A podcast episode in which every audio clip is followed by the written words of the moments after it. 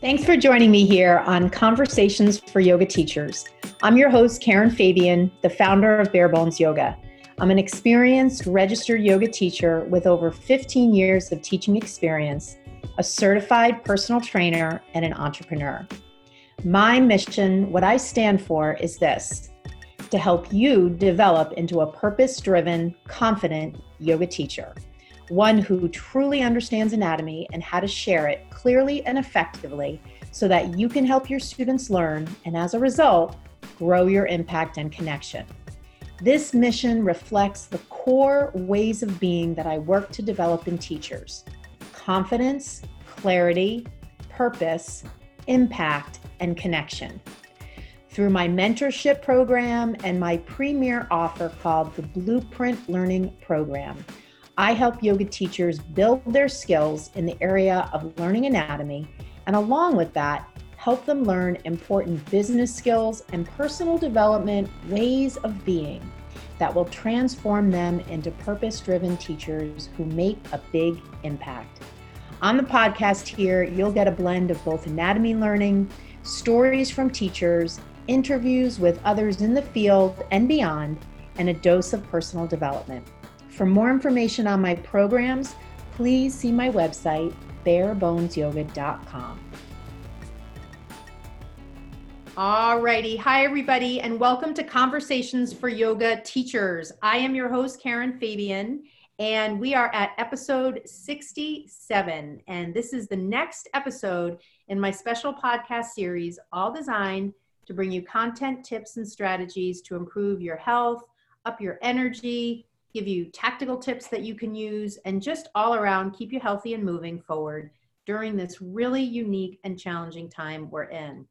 Now, as I sit here in March recording these episodes, all of us around the world are dealing with the impact of the coronavirus. And as such, I knew my audience would be managing their own concerns while at the same time trying to regroup on their yoga teaching, which is, of course, the main focus of this podcast. So here in these episodes, I'll be interviewing guests with special expertise you can leverage to help you stay focused and action-oriented right now. So today's guest is Nick, don't tell me, Bonitatibus. That was really good. Yeah, that was really good. I went to YouTube and watched a couple people pronounce your last name. So yes, Nick Bonitatibus. Nick has extensive experience teaching businesses how to leverage video and social media, and he saw a need for a simple and easy way to use the power of video marketing, and he launched the ultimate guide for starting video marketing on social media to help organizations thrive online. So I want to welcome you to the podcast, Nick. Thank you so much. Thanks for having me. Yeah. Now, listeners, just to give you a sense, I'm in Boston, and Nick, you're in Philly in particular? Mm-hmm. Okay, great. And just to kind of give people a little bit of background. So Nick and I met in October at a conference led by James Wedmore, who we both follow as a mentor in business. And we were at this conference together, and we randomly ended up having lunch one day. I remember I was having fish tacos, and I still have dreams about those. They were so good. They were so good. So yeah. Good. Oh, right. You had the same thing. Yeah. That was like the food truck for the tacos.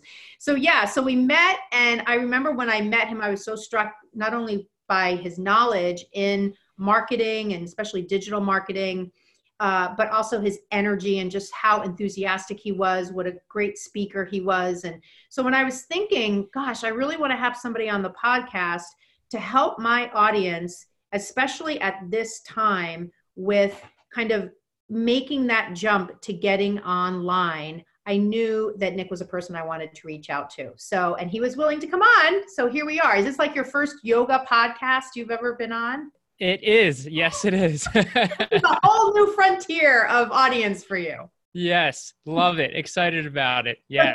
Okay. Cool. All right. So I want to just kind of frame this a little bit. And I know you and I have talked about this before, but for the people who are listening, especially yoga teachers, and that's my main audience. So this idea that yoga teachers who have been teaching in-person classes And now, because the studios are shut down, the gyms are shut down, the nonprofit settings, if they're teaching children or special populations, all that is shut down to just essential service providers, if not shut down entirely. So here they are as yoga teachers with no physical space to teach in because of all these restrictions. And so for many teachers, this idea of being online is new to them and something that they may be unfamiliar with from a lot of different perspectives, getting started, the technical aspect. And so that's really, in my mind, I thought, if there's one thing that people want to learn right now, even if it's in an introductory kind of small step sort of way, it's some actionable things they can do to start to get out there. So that's where you come in. So I don't know, we can kind of come at this from a lot of different directions. Do you, well, maybe a good place to start would be for you to talk a little bit in general, before we dive into this, about what you do and how you help people. Sure, yeah, real quick. So basically I just make video marketing easy. So I have a course that teaches all the tools, gives you the equipment, and I really just break it down to make it simplified so that people don't feel overwhelmed, but also understanding the strategy and that it's a lot more than people necessarily think about just filming and then, you know, it works. It's like, well, actually, there's a lot more to it based on, you know, the distribution and your strategy and what you're saying, how you're saying it, and how that ends up in search terms, and, you know, choosing your topics to be certain things, and what's the overall goal of each of your videos, you know, how are you strategizing, and then getting it for people to actually see it, you know, so where are you putting it? How are you making sure that people are seeing it? Are you spending advertising dollars to get your video in front of the right audiences? And there is a lot of technical aspect that can go into that with, you know, creating free trainings or free downloads that go into that. So I actually help clients, you know, one-on-one with that as well, in actually helping them to break down the technology, the implementation, so they can create the system and create automation to actually generate leads from your videos, and also create it in a way that's not going to be super time consuming. It's not like, oh, I'm going to film a video because it pops into my head, you know, really creating a plan and going about it in the most effective way so that you can run your business and not spend all this time, you know, doing video.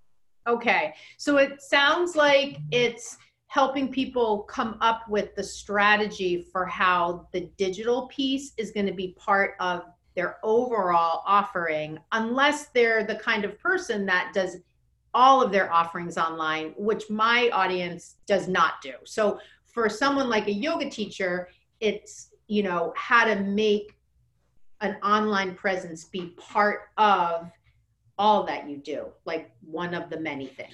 Yes. And I think it's so important, you know, no matter what, that you have an online presence, you know, because at the end of the day, you know, even as having your own studio, you know, the idea is to get people back in the studio. And the more that you can have an online presence of reminding people and staying in people's face, you know, just or in their news feed, you know, in certain circumstances, the better it's going to be for you. The more that you can, you know, make it a space. If you change classes, you know, change a time, or you're starting a new class, you know, being able to notify people and get people into that, and, you know, just having that presence of also a community. And that was something that I wanted to start with, you know, as if I can go into it. Sure. And I think it's really important that people understand about social media just in general, in that it's about building relationships. You know, that to me it's the number one core foundation. I have a few core foundations, but that's the number one core foundation for me. And just understanding that that's what it's all about, is like creating relationships, even when you can't always be with that person in person. You know, people have a lot of things going on in their lives, and, you know, things could come up, but, you know, how do we stay connected? How do we strengthen those relationships? You know, you do this by getting to know one another on social media. And so, you know, you may be a yoga teacher, but you have other interests other than yoga. And it's important to have that presence online also, because it gives somebody another opportunity to connect with you on a deeper level. And the more that you can connect with people in different areas, the more that people are going to know you, like you, trust you, the more that they're going to want to hear more of your stuff, the more that they're going to want to spend time with you online or in your studio, and really just making those connections stronger by sharing more about yourself so that people get to know you. Mm-hmm. Now, what about for yoga teachers, or really anyone that either does something on the side or something that is their primary role as a solopreneur, and they feel like, well, I don't have a studio, I'm just one person, I'm not a brand, you know, why would I need, or what would be the reason for me to build an online presence as that kind of solo entrepreneur? Are there still good reasons to do it? Well, the number one reason can be to help people. You know, I think, you know, if you're a yoga teacher, you love yoga and you love the benefits that come with yoga. Mm-hmm. And I'm sure each of you that are listening have a story of how yoga has helped you in some other way other than just like, you know, it's, you know, being flexible, as, you know, right. Like, again, that's what made people think about. But obviously there's so much more to what yoga can do from, you know, big into in the mental space in general. And the more that you have an online presence, the more you're going to help people and expose people to something that had an impact for you, and you could help have that same impact for somebody else. Mm-hmm. So to me, whenever it comes to stepping out of your comfort zone, maybe a little bit, and going online and, you know, doing a video, is if you really just think about, okay, don't worry about yourself. Don't worry about what other people are going to think. Focus on that one person that you could help, that you could impact, even if it's just for a moment, even if it's just for during that time of somebody watching your video. You know, I've been putting out video content for over a year and a half, close to 2 years now.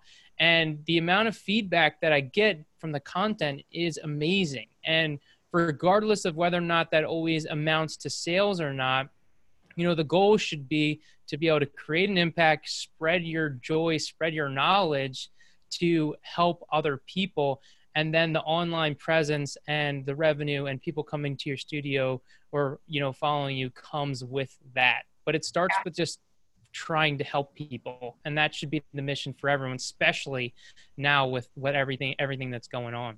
Right. So that's interesting, and I think this makes a really good bridge to kind of getting into some of the tactical stuff, because I think that it's possible that yoga teachers listening to this have been thinking, oh, I can, you know, maybe make some money online. And I guess my thought is, given what you're saying, it sounds like you're saying there's kind of a preliminary step in a way where you're getting out there to share information and to build connection. And that's kind of the first step before you even start to think about the revenue or making money aspect. Is that true? Yes, most definitely. And I would bet that the majority of people that started making money online from a variety of things did not do it with that intention. It was just things followed with that. You know, if you think about the young kid that was doing toys, I don't know if you guys heard about that. He was doing, he was like a 6-year-old kid or maybe younger, and he was reviewing toys online and he had a YouTube channel. Now they're making like $1 billion or something insane through this channel, through, you know, endorsements from companies. And again, but it didn't start with them like, hey, let's make $1 billion, you know, where it's like supporting their whole family, like some 6-year-old reviewing toys. So I think it's important to start with having a goal in mind in really just trying to educate people and trying to help people, and, you know, the rest will follow. Right. But if you're just in it for the money and you think that this is going to all of a sudden you're just going to be like internet famous. It's just not going to happen. It's just not realistic, you know, to think that you're going to make this video and it's going to go viral and all of a sudden you're going to be like this super big influencer. You know, when it comes to building your brand and building your online presence and building a video following, it takes consistency. And in order to have that consistency, you have to be doing it for the right reasons. And that's why it's important to have that why of why you want to, you know, share your stuff and share your passion. Yeah. I think that is so important that we talk about this first before we get into the tactical, because I really think, like, in the past 2 weeks, especially in the past week, I've seen such a proliferation of teachers going online. And I think that could potentially have other people thinking, oh, they're just replacing their income, you know, with things they're doing online. And again, having the, you know, making the assumption that that's possible. And, you know, maybe on some level, there is some opportunity, and we can talk about opportunity to, you know, what opportunities can we build into this infrastructure that we start talking about when we get to the technical, where you could potentially charge people. Let's say if you were going to do a private yoga session, that might be something right out of the gate that you charge for, versus just going online and building a website and doing Facebook Lives, that kind of thing. But I think it's really helpful that you're kind of framing it and saying, look, go into it with the right goal in mind, not necessarily to make money and to fill a void in your income generation portfolio, but go into it because this is something that can become part of your business for the long term, which actually, if you build it now during this really huge crisis, you can keep growing it when this thing is past us, you know, being in the forefront of, it'll be part of your business, right? Exactly. And I think a lot of people are going to be trying to quickly make money and do things of that sort. And this is going to be an opportunity for you to stand out and really just try and be patient, you know, with, because you got to understand too, you know, everyone's in this and everyone's struggling. And, you know, if you're just trying to sell, you know, hey, buy my stuff, then it's going to come off much more insensitive versus if you come from of, hey, I know this is tough for everyone, like, let's get through this together. You know, I'm doing some things to help out, you know, how can we do this? And then when the relationship, you have the opportunity to start to build the relationships online. So when things do settle, not only will you be able to continue relationship and build the online following, but then also it will, you know, trickle into the live, you know, sessions that you'll be doing. But I think it's important that, you know, we understand the sensitive nature of this and how we message everything and how we're strategically talking with people to make sure that it's not just like, hey, give me your money. You know, everyone's struggling now. Everyone's hurting. You know, people are trying to do whatever they can to throw stuff together, to make some money. And a lot of people are making discounts, which is great. I think that's an important part, you know, to do, to be able to help people in this situation and are offering services that they've never offered this affordable. But, you know, there's a level of, okay, well, I can help people, but also help me, you know, and at the end of the day, you know, you do have a living that you're trying to make, but again, it's just being a little bit more smart about it and strategically thinking about, if you were that person and you were listening, what would you want in this, you know, situation? Right.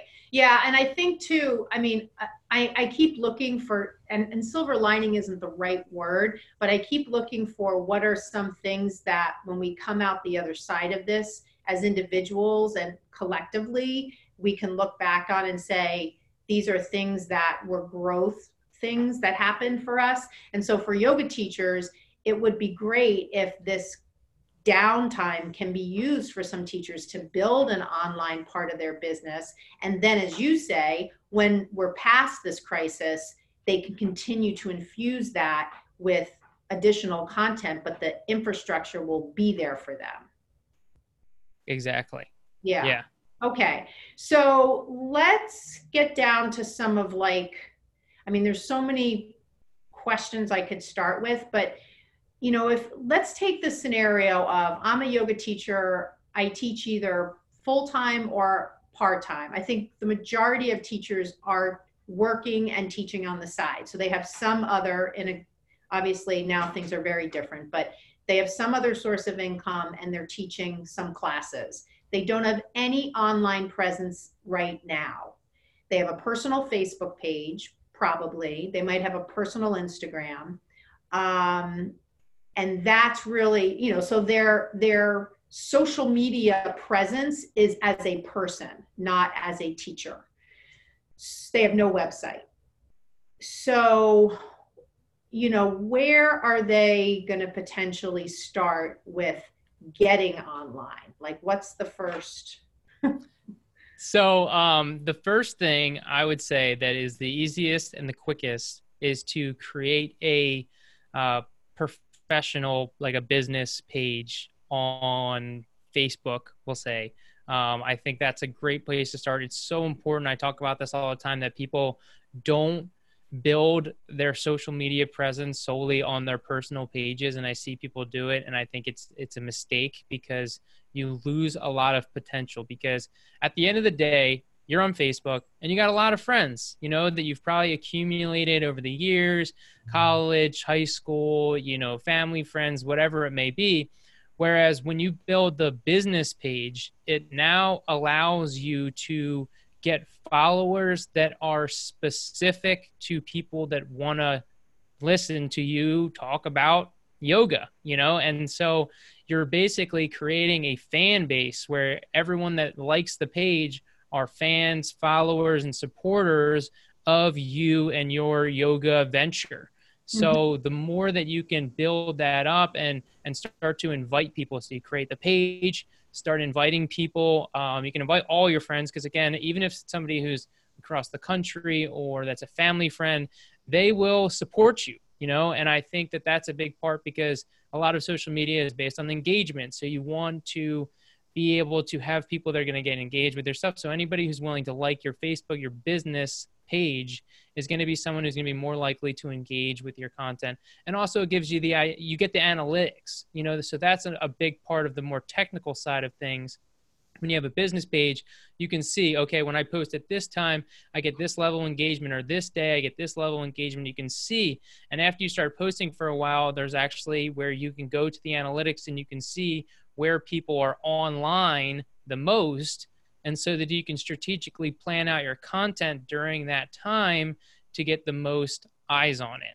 So, you know, and then if you do want to eventually start growing it and spending money, which I do recommend, because Facebook and online is a pay to play area. So it's a big opportunity for you to be able to spend some advertising dollars, even if it's like $5 a day, you know, whatever it is that you have to allocate to that, to making sure that it's getting in front of those eyes. Because the way the algorithms work, even if somebody does like your business page, it doesn't even necessarily guarantee that they're going to see your stuff, which is unfortunate. But again, that's just the way that it works in regards to how the algorithms and social media works in general. So being able to spend a little bit more money on it is going to help get it in those eyes. Make sure that your fans are seeing it so that they're, you know, you're continuing to build that relationship and having people see your offers and see the content that you're creating. Okay, so step one would be to create that business Facebook page, which maybe some teachers would have one, but if they don't, that's a place to start. Now, if they don't have, or if a teacher doesn't have a website, should they spend a little time setting up a basic 1 or 2 page website, or just go with the Facebook page for now? I think for now, I wouldn't worry too much about it. I mean, it's pretty amazing what you can do with social media in general now, as in a presence. You know, obviously a website is great, but you know, in this situation, in understanding that, you know, things are a little crazy now, and maybe you want to, you know, not spend the money or time, if you do have the resources, and you want to do that, it's a good way to kind of stand out and kind of come from a higher level of professionalism with that website. I mean, there's a lot of sites out there. There's people that can do it. And I'm sure there's going to be even more people now that are going to be trying to learn how to build websites and things of that sort, where you may even be able to get somebody to do it for free. That's somebody that's trying to figure this out, so that if something like this happens again, you know, again, they're trying to learn the skill. Yeah. But again, there's like things like Wix and Weebly, which, you know, from a grand scheme of things, I generally don't recommend from like an SEO standpoint, but, you know, for your usage and from an easiness, drag and drop, those type of sites can be great. Just to get kind of some sort of shell, which is completely independent of like social media channels, like, you know, and you could link to your Facebook page, like here's my website URL, that type of thing.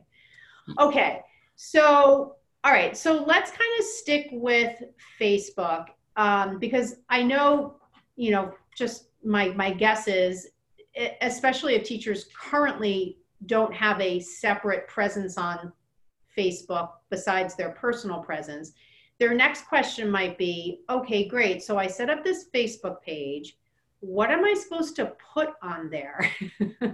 You know, and keep in mind, these are yoga teachers, right? So are they using it potentially to teach yoga? Are they using it to post articles? You know, what are your thoughts there? Yeah. So, one of the things I always mention is, you know, starting with your why and kind of who you are. If you've ever read the book Start With Why by Simon Sinek, it's an awesome book. And really, you know, just again, you're introducing yourself. So a lot of times I have a private Facebook group for my members, and every once in a while, I'll just like re-challenge them. And one of the first things I do is I say, hey, go live on your Facebook, your business page, and just reintroduce yourself. So even if, you know, and again, so you're just starting, so now is a great opportunity to introduce yourself. But even if you have a presence already and you have a page, it's a great way, again, to just like give people the rundown, potentially new followers, and gain new followers, and just let people know like who you are and what you're about. You know, again, that's what's going to separate you is kind of sharing a little bit more about who you are, and, you know, what your why is of why you do it, why you enjoy yoga, you know, the benefits that you've seen, things of that sort, like I mentioned before. And then, you know, once you do that, then it's about providing value. So one of the things, like, people talk about articles, and I've never been a huge fan of articles. And one of the biggest reasons is because so many people just share an article and they don't actually even talk about it. And it's like, all right, well, did you even read the article? You know, if you're going to share an article, you should be writing at least 4 to 5 sentences about the value that you got from the article, what was so beneficial from the article. You know, how are you really encouraging people to read that article? Now, also, again, just kind of trying to give you a perspective, but also articles in general are not the best thing for Facebook, because that's another website, and Facebook doesn't like when you're sharing outside links. So, for example, if you're posting a YouTube video on Facebook, Facebook does not like that.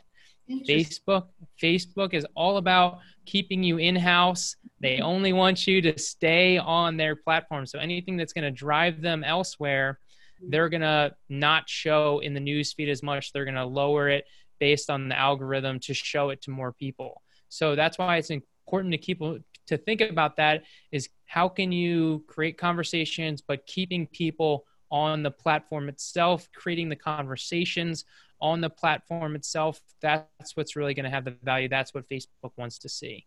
Okay. So my next question is, what if people are terrified of video, being on camera? Yes. I often get that a lot. So I'll give you 2 answers here. Okay. But I'll already preface that I don't like the second one that much. Okay.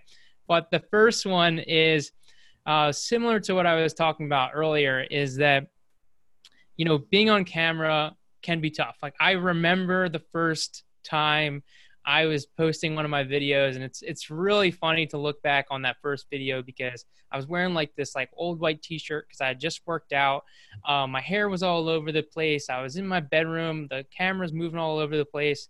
You know, I didn't really have too much of a plan, but I had the video, and I watched it probably like 5 times before hitting that publish. But I was just like, I'm going to do it. I'm just going to hit publish.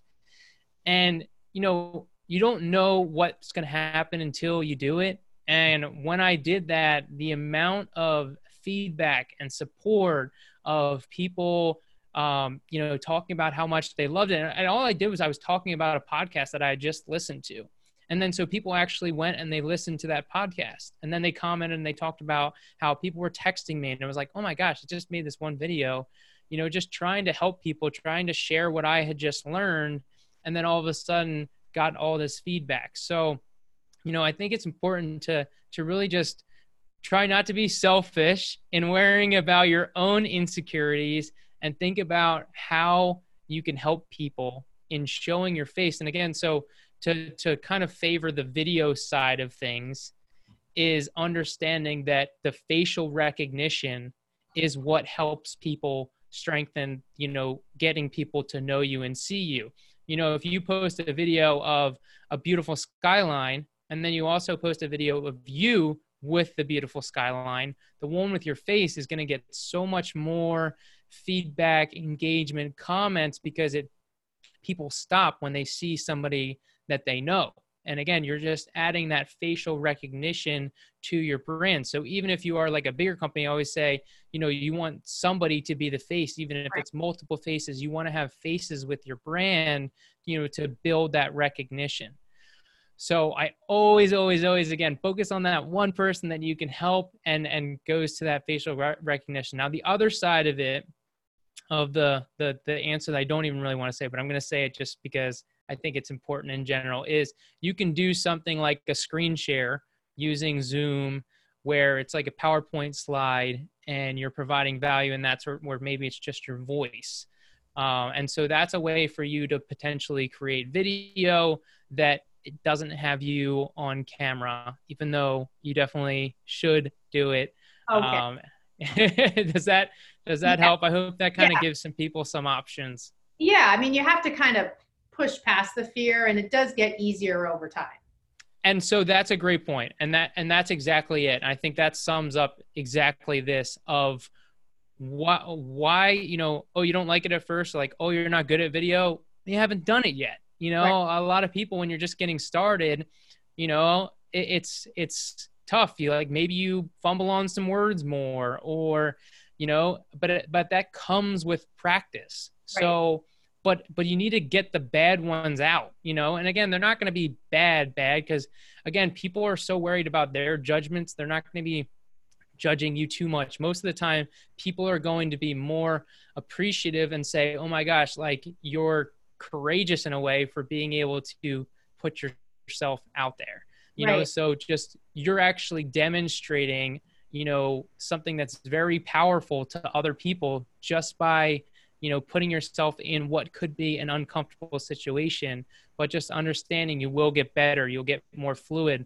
You know, I film videos now, and I do like one take for the most part. It's really easy. I get in, get my content, and I'm out, because I've done it for so long now. So again, but the more practice you get, the better you get, the more comfortable you'll get, and then it'll be really easy for you, and you won't be holding that publish button for 5 minutes waiting to hit that publish.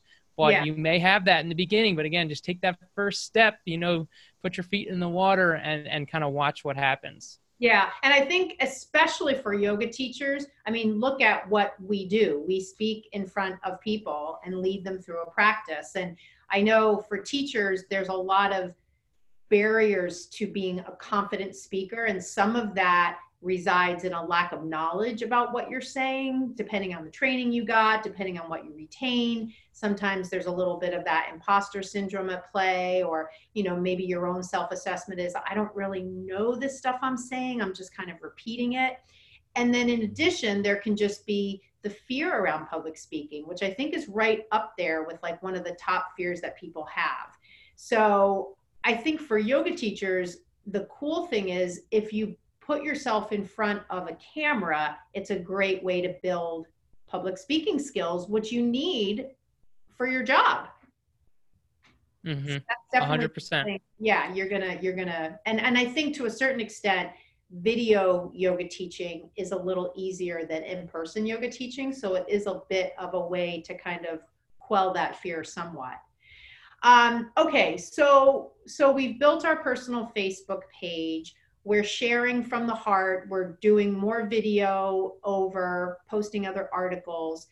What about this idea of, so when I say posting video, for people who are unfamiliar, I'm thinking, and let me just check with you, are we thinking Facebook Live? Is that what we're talking about when we say do a video on Facebook? So that's a great question. And so I actually teach kind of two strategies. So, you know, understanding that your time is valuable. And so, you know, if you're always going live, then that's the actual time that you are, you know, spending that, you know, on a potential weekly basis. And so I have two video series, basically.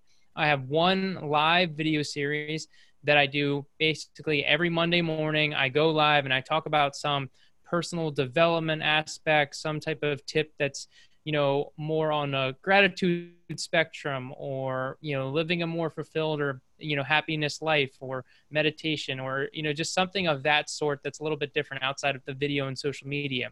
And then I have the video and social media channel that are pre-recorded. I have a green screen. I spend a time and I film a bunch of episodes. I professionally edit them, and then they go out periodically. And so I find it very important to have both of them, because at least in this situation, there's two values that come from it. So the one from the social media and video marketing that are pre-planned, again, your time is valuable. So the amount of time that it took to film, it only took 45 minutes for me to actually film all those videos, versus if you're doing it each day, then it's going to take longer. You're setting up everything. So if you set up once and then film a bunch, it allows you to open up more time. So it's important to have that pre-recorded. Now, the other side of it is the live, which can be very beneficial because, again, you don't have the editing process, so it's simplified in that regard, and it's much more authentic. So you come off more authentic in the live. I always share this story. I was at a speaking event that I talked at, and one of the attendees came up to me after, and they said that they were doing a live demonstration of a jewelry product, like a you know, necklace, and she dropped it on the live feed. But what ended up happening, you know, it was fine. Like, it didn't break, like nothing happened. She just picked it back up, and then they were able to laugh about it. And, you know, it ended up getting more comments and more engagement because it's just real. So you come off much more real when you're going lives. And if something happens where you, like, you know, have a spoof, or like your dog comes in and you know, into the shot, like, that's okay. Like, people can relate to that. It's funny, it's engaging. And then not to mention, from the more technical standpoint, from the algorithm, that the social media platforms tend to favor the live feeds. And they show more of that based on going live on those platforms. Okay. So the one technical question I have for you is, in the produced video content that you're doing separate from the Facebook Lives, where do those videos live? Do they live on Facebook? So you're talking about the pre-recorded ones? Yeah. So I always say they should be everywhere. And when I say everywhere, again, that sometimes can be overwhelming. I mean more so in a few different places where your audience is. But so, I mean, let me just jump in for one second. Okay. Do you record them? Like, you do them on your camera, you put them on your computer, and then you upload them to Facebook? Yes.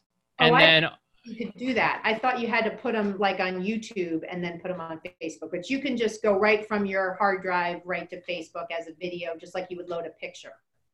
Yep. Yeah. And you can do that to all the different platforms. So, you know, like I mentioned earlier, you're uploading your videos directly to the platform. So you're not trying to share one social to the other one. So you're uploading the video directly to Facebook, you're uploading the video directly to YouTube, you're uploading the video directly to Pinterest. Okay. So then for teachers, and I don't know, I mean, my sense is most of my audience won't have like a good camera, editing skills, green screen, like they won't have that. So if they do, great. They can have those other videos that they do on the camera, put on their computer, upload them to Facebook. If they don't, they can do Facebook Live, right? Yes. Okay. Yes. And it's a, and just one real quick too. So what you can do too, if you do Facebook Live, make sure you save that video. Because like before you hit publish, because I've been having issues where I can't download the live video on Facebook for some reason. So I've been making sure that you save that video before you hit publish, and then you can put it on your other platforms. So you can take that live and you can put the live on YouTube. You can put the live on Instagram. I had no idea. Okay. That's good to know. All right. So let's, before we go off of Facebook, let's now go, we're like, okay, hey, set up a Facebook business page. Great. Do content on your Facebook business page. Great. Do video content. Great. Do Facebook Live if you don't have like photo editing skills and a nice camera. So now for what seems to be happening a lot now, which is, hey, I'm teaching a class, like a free class, you know, at 5 o'clock on Wednesdays, because all the studios are shut down, like kind of like what you're saying, meeting people where they're at, being of support during this time.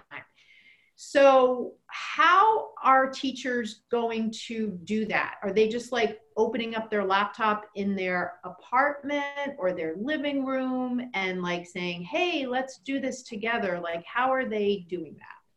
I mean, it's a little different than content that's just talking content. Yes, absolutely. And so the first thing I want to say is that I think it's really important to be building the audience somewhere.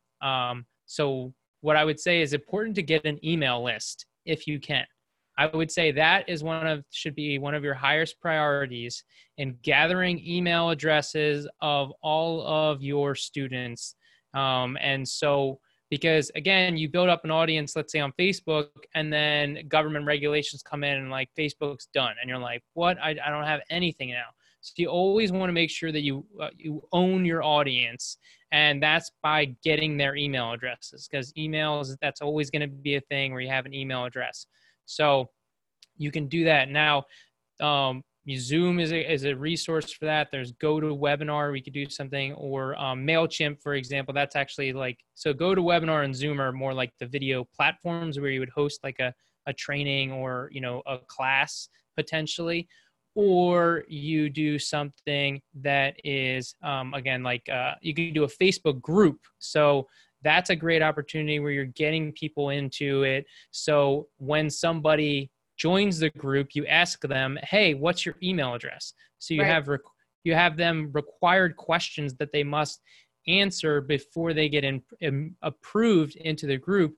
Now that has to be done manually. You have to like, you know, but depending on how big your audience or how big a team is, you know, you could take the time to put all them in Excel spreadsheet and then use MailChimp and populate them. So you can then send them emails. You could send them links to a YouTube video that you made that only they see because you put it as unlisted. So there's a lot of ways where you can give out video content only to people who are, you know, part of your list or, and or paying you.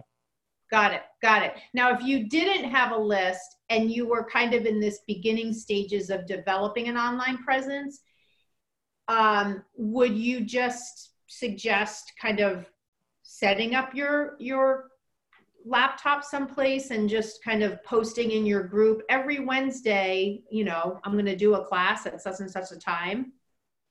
Yeah. Yeah. I think that's a great way to build the list is getting people to some area, whether either it is the group or it's like using Zoom or GoToWebinar, where you're getting people on a consistent basis. So I think the group honestly is a great opportunity for you to gather that list, but then also let them know where they can find the list. They know right at that time that you're going to be in there. You're going to go live in that group. And again, then you're building the community. So now you're going to have other people that like yoga, that are students, and you're going to build relationships in that group. And Facebook groups are big right now too, because Facebook's trying to reward more community things. They're trying to take away from, you know, yes, they still, obviously they like running ads, but they favor a lot of the personal and group stuff. So having a group can be a huge advantage to make sure that you're getting seen. People can turn on notifications so that they make sure they get notifications about when you post in a group, but also having that consistent time that you're going to be doing it allows people to, you know, get into your class or watch your video. That's something that I always try and teach people in general about videos, is that you have a scheduled time that your video goes out. I mentioned every Monday morning I'm doing a video, so people know, they expect it. So the more that you can be consistent in that regard is going to be very beneficial to be able to continue to build that audience. Got it. All right. So let me just make sure people get the distinction. So we started out suggesting people set up a Facebook page just for themselves as a business. And if they don't have a business name, it could just be their name, or it could be like Sally Smith Yoga, something along those lines. And so now that's their Facebook page, business page. If we want them to set up a group, additionally, that would be a separate page. And it could be something like, you know, Sally Smith's weekly yoga class group or weekly yoga group, whatever you're going to call it. That would be a separate, it's separate from a page, it's a group. Yes. And what you could do too, you know, is there's a way to kind of combine both of the business page. So you could, if you're posting stuff on the business page, you could share it into your group to get more of your community to then engage with your business page content. And then the vice versa could also work, is if like you go live on the professional page and you're directing people to the group, you know. So however, you know, again, you want to use these tools together. Keep in mind though, this is a mistake sometimes people make. You can't share something from a group outside of the group. Right. So just keep, right. Okay. Yeah. Okay. And then when you were talking about mailing lists, that would be just from a kind of technical infrastructure side of things. The teacher would need to buy some kind of monthly subscription to some kind of mail list provider. Not necessarily. No. Okay. MailChimp is free. I think you can have like 10,000 contacts for free. There's also like Constant Contact. Okay. Great. Yeah. So that's a lot of free resources. Yeah. And they actually have capabilities too, where like you can have a landing page where somebody could opt in to your newsletter. So you don't even need like a website to embed the code onto it. You know, maybe your Facebook page website is actually just the link to your, you know, MailChimp newsletter. That's great. That's great. Yeah. I didn't think of that, because that having that opt-in page would basically allow a teacher, without having to set up a website, to give out a link to someone to have them join their mailing list without them having to build a website to get there. Okay, so that's great. All right, so now if we kind of say, okay, great, we've got this Facebook page, maybe we have a Facebook group, we're potentially sharing free yoga classes on our Facebook page, which is just done via Facebook Live. What about teachers who know about YouTube, maybe have a YouTube channel, maybe they don't, or maybe they're thinking, hey, I thought video content goes on YouTube, because that's, I think when people think video, they think YouTube, even though, you know, God, now there's TikTok and, you know, obviously Instagram Live, Facebook Live, but YouTube, I feel like, is still kind of the video platform. So does it make sense for them to do both, or are there differences with how they're going to potentially put things on YouTube? So, all right. So the first thing is, I mentioned earlier about having the organicness of not wanting to share your stuff otherwise. So a lot of people, they try and share their YouTube videos because YouTube has the potential of monetization, where if you get enough subscribers or people watching your videos, that the AdSense kicks in, you can make money. But again, it's not that easy to make money on YouTube. So depending on what your intention is with YouTube, because a lot of times YouTube can just be your main video host. So for example, for my clients and my students, I always recommend you upload your video to YouTube and you put that somewhere on your website, because video, when you have something on YouTube, Google owns YouTube. So by having a YouTube video on your website, it actually improves your SEO. So if you have like a blog per se on your, your website, then you're posting a new video on your blog and you're basically creating a vlog of your video series where it's all those YouTube videos and you're building the audience there. But also understanding that, you want people to watch your content. And so if they're on Facebook, you want to be able to deliver that content on Facebook. I actually have a much bigger following on Facebook than I actually do on YouTube. So I've only got, a handful, not more than a handful, but a smaller number on YouTube than I do on Facebook, because that's just where I started building my audience. That's where people are seeing me. That's where people are watching me. Now I still use the Facebook or the YouTube channel where it's on my website. All of my newsletters go to my website, which then have the YouTube video. So all of that is then being correlated into it. Now, from a YouTube standpoint, certain things to understand is that it is a search engine in itself. So, if you're just doing like yoga class, you're going to be competing against probably a ton of people if that's like your subject line.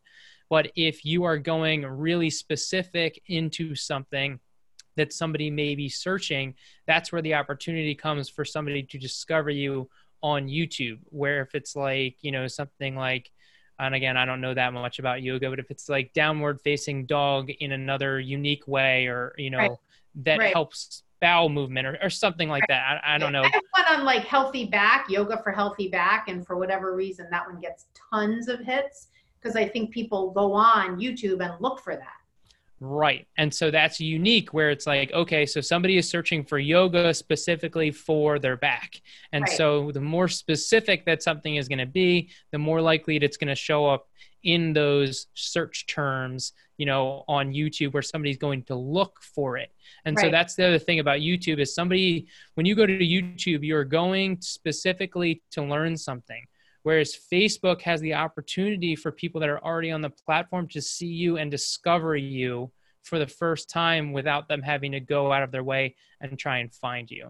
Got it. Now, if someone wants to put content on YouTube, is the only way to do it that they have to get a camera and film themselves to get something there? Nope. You can post, phones are amazing. I have an iPhone 8 right now, and that quality is still really good. I'm sure even filming on like a 6 is still pretty good from an iPhone standpoint. And so don't feel like you need to have this crazy high quality footage to create video. That's not true. I think that there are little things that you can do that are cost effective that can be very beneficial to make you stand out and come off a little bit more professional. So for example, if you are using your phone, get a tripod. That is a very cheap, affordable investment. It is the one thing in my course that it's like a requirement. In my course, I give a lot of different options of things you can purchase depending on what your budget is, but it's like, you need a tripod. No matter what, get a tripod. It's like $15, maybe like $25. And again, there are really expensive tripods, but ones that hold your phone, you can get an affordable tripod that's going to give you that stable view to make it so it's not like you're moving. You don't have to worry, especially like with yoga, if you're trying to like maybe lean it against books or something, or you're trying to position it and then it falls during, you don't want that. And it can be so much easier to just get a tripod to get to that little extra level of professionalism. Okay. All right. So unlike Facebook Live where they just open their computer and teach yoga that way, with YouTube, there's at least that preliminary step of they're going to record on their phone and then upload it to YouTube. Okay, got it, got it. All right, so I know that, you know, obviously there's Instagram, you know, I think that's probably like the third one. Do you, for someone who's just starting out, suggest that they hone in on one versus all, or those top three? Yes. So like I mentioned earlier, I don't necessarily like focusing on one, because if that goes away, then now you're kind of gone, you know, in building that audience. And, you know, I have just found within myself that because of the different algorithms that you get exposed to new people on the different platforms. So the people that are watching my videos on LinkedIn are a lot different than the people that are watching my videos on Facebook.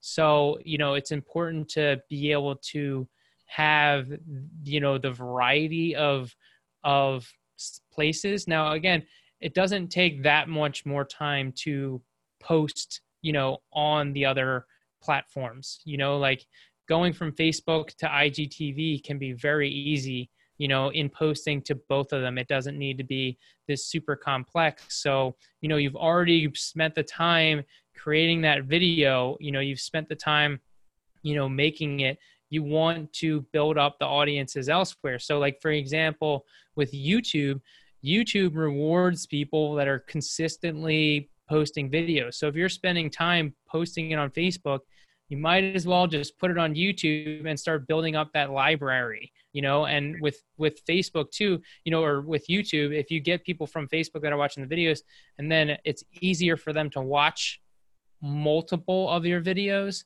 on YouTube.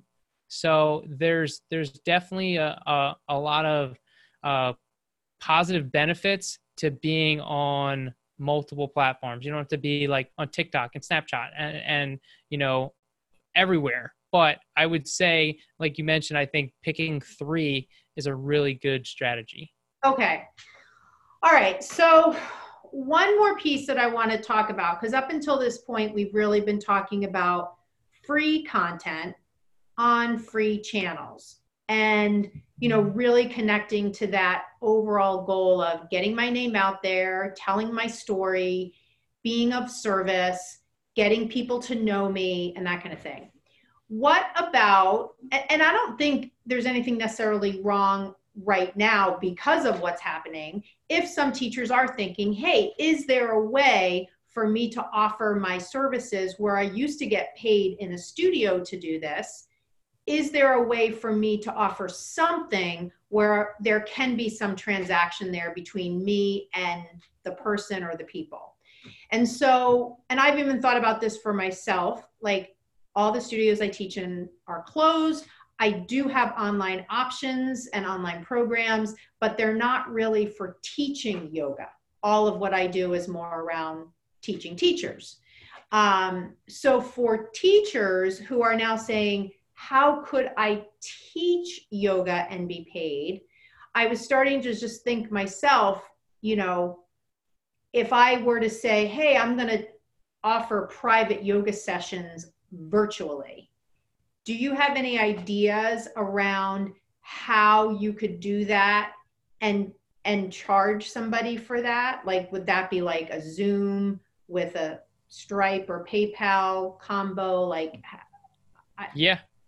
Off the top of my head, my first thought was PayPal. I like PayPal. I think it's really simple and easy to use. Where you could create something like the Venmo. I don't do Venmo, but I know that's like the TikTok of payment platforms, I feel like. Yeah. I mean, Venmo is nice. It's simple and easy, but I think, and Venmo is just as trusting as PayPal. It's owned by PayPal. So a lot of people don't know that. Yeah. Did not know that. Yeah. So it was bought by PayPal like 3 years ago or something of that sort. But again, PayPal, again, you can create, you know, that invoice, or you're sending it to somebody where somebody's paying you the amount. And then basically what you can do is you can add them to either a private Facebook group, like we talked about earlier, but you make it so it's only for people who have paid you. Or you do a Zoom, you know, session that you put their information in directly. So you're not giving that registration link out to anybody, so that you just put them in there directly. Got it. And, you know, so again, to, you know, there's been successful people that have been able to, you know, do this without having all of these, without having a website, without having all this, you know, tech support. Like, you can do it very minimalistically, you know, that's just going to, hey, here's the payment. Hey, here's how, you know, you access the class. Right. And I mean, you can even have two Facebook groups. You know, you could have the public Facebook group that you let everyone in, and then you could have one that's only for the paid members, you know, and you could potentially create, you know, again, it's monthly. So within PayPal, you have a monthly invoice that goes out to them that, you know, charges them however much a month, you know, and so they're getting that recurring payment. And, you know, if they don't pay, then you take them out of the private Facebook group and, you know, or, you know, again, something of that sort, where you have to manage it. But, you know, I think it is important that you get paid, and that people that are paying are getting, you know, what they paid for, and you're not necessarily always giving it out for free, you know? Right, right.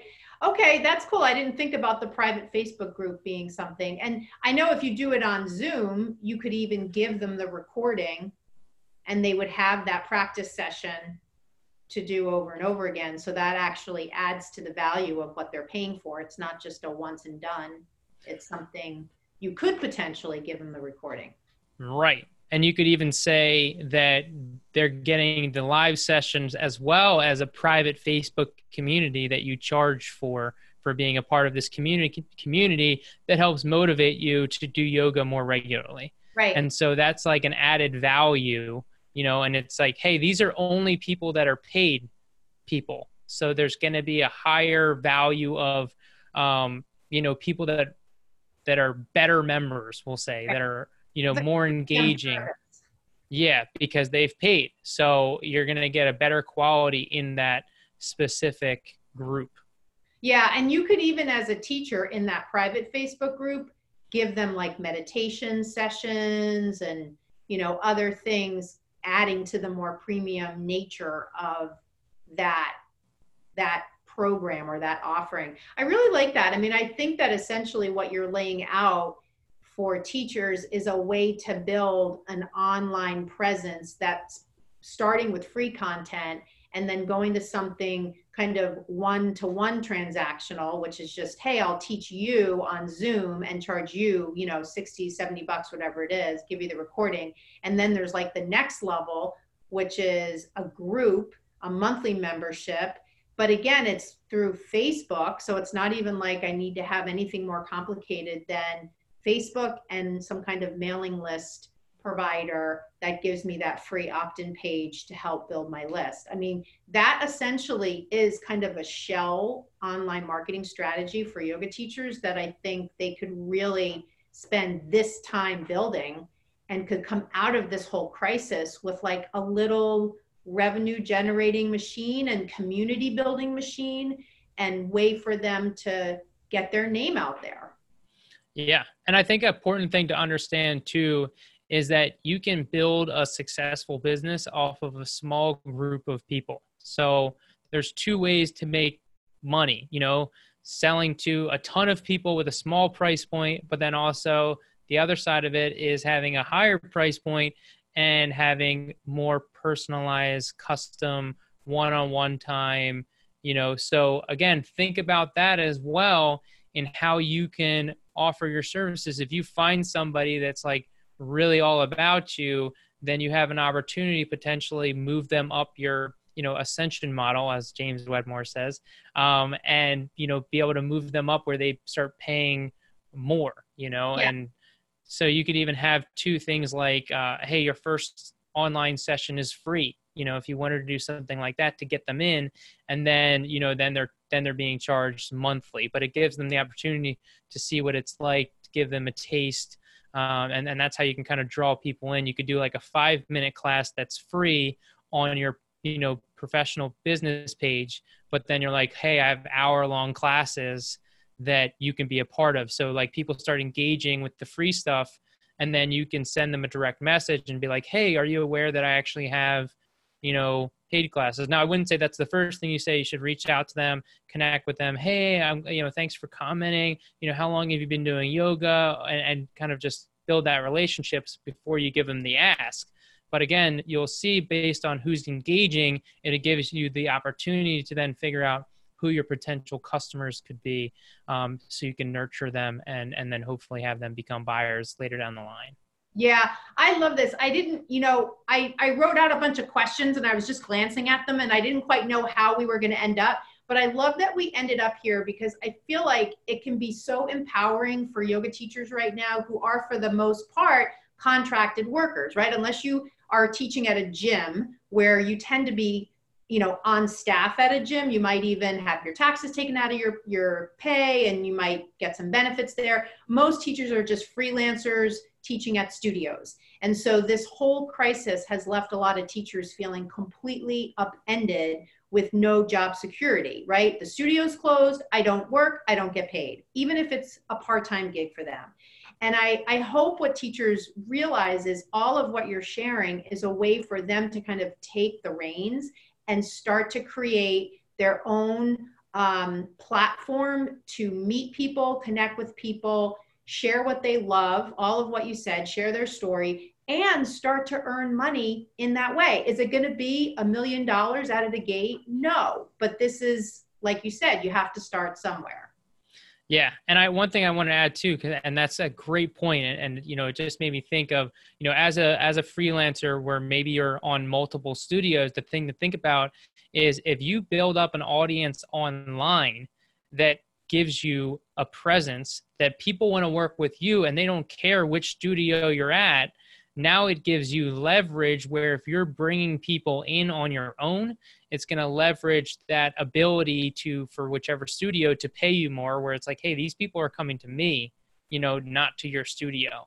And right. So you can gain the power in that and being able to not solely relying on the studio for the support, but becoming more in control because you have the audience, you have your following, you being able to market them wherever you are. Hey, I'm going to be at this studio today. Hey, I'm going to be at this studio today, and getting them to come. Yeah. I think too, obviously what we've learned from this current situation is that the brick and mortar format is susceptible. And, I think a lot of what I've learned from this whole crisis already is what kinds of jobs are insulated from a problem like this.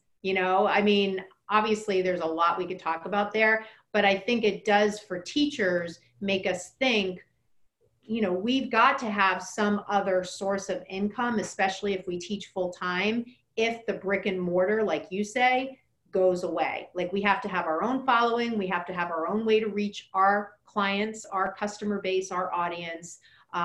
So no, I think that's a great point.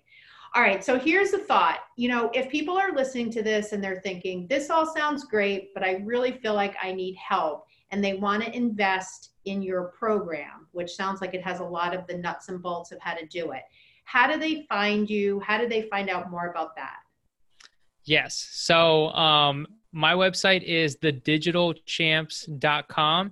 And if you go to that page, you can see me. And if you press the main button on the page, you'll see there's a free download also. Basically, it's an ebook that I created called Video Social 101. So that's kind of like a great little starting point. And I haven't decided yet, but it's very likely that I'm going to be doing a special promotion coming out this week. Okay. So, and this podcast episode will go live whatever day we're on. We're on the 23rd. It'll go live not tomorrow, but the next day. So perfect. Whatever. Yeah. So it'll probably be live right now.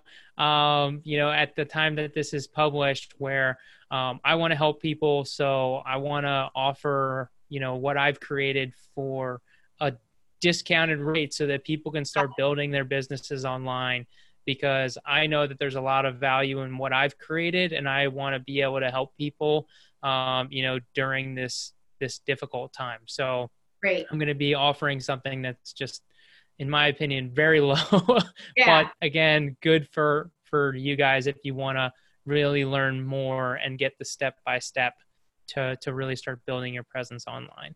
That's perfect. So and I'm going to put this in the show notes, thedigitalchamps.com, is that your website or is that where they should go for the program? So that's my website. Okay. If you go to thedigitalchamps.com/guide, yeah, that is the actual program itself. Got it. Okay, fantastic.